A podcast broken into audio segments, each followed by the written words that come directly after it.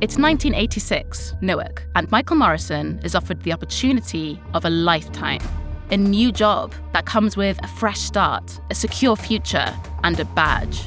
But that badge is about to change Michael's life forever. I realized I joined the biggest gang in America, law enforcement. The badge is the Brotherhood, and it comes with immense power you guys, as police officers, will have more power than the President of the United States. What's unique about policing is you have authority attached to it along with a firearm. And in the wrong hands, the results are horrific. But one day, Michael Morrison is accused of going way too far. It was out of control. I was charged with police brutality. He forgot for one moment what it was to be black.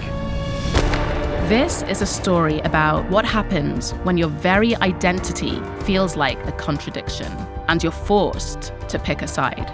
None of these people called me and asked me, Mike, what happened? I'm Seren Jones, and this is Black and Blue Behind the Badge. It's a story about power if I had to show up to that job tomorrow and he was a chief, it would be no way I would move forward with this. It's about justice. I realize you cannot go against the police department. If you're trying to be an honest cop, you can find yourself in trouble. And whether you can ever truly separate who you are from what you do. I was questioned as to, you know, why would I be a cop? You know, why, why would a black man be a police officer? I don't trust cops. I'm never gonna trust cops because of that situation.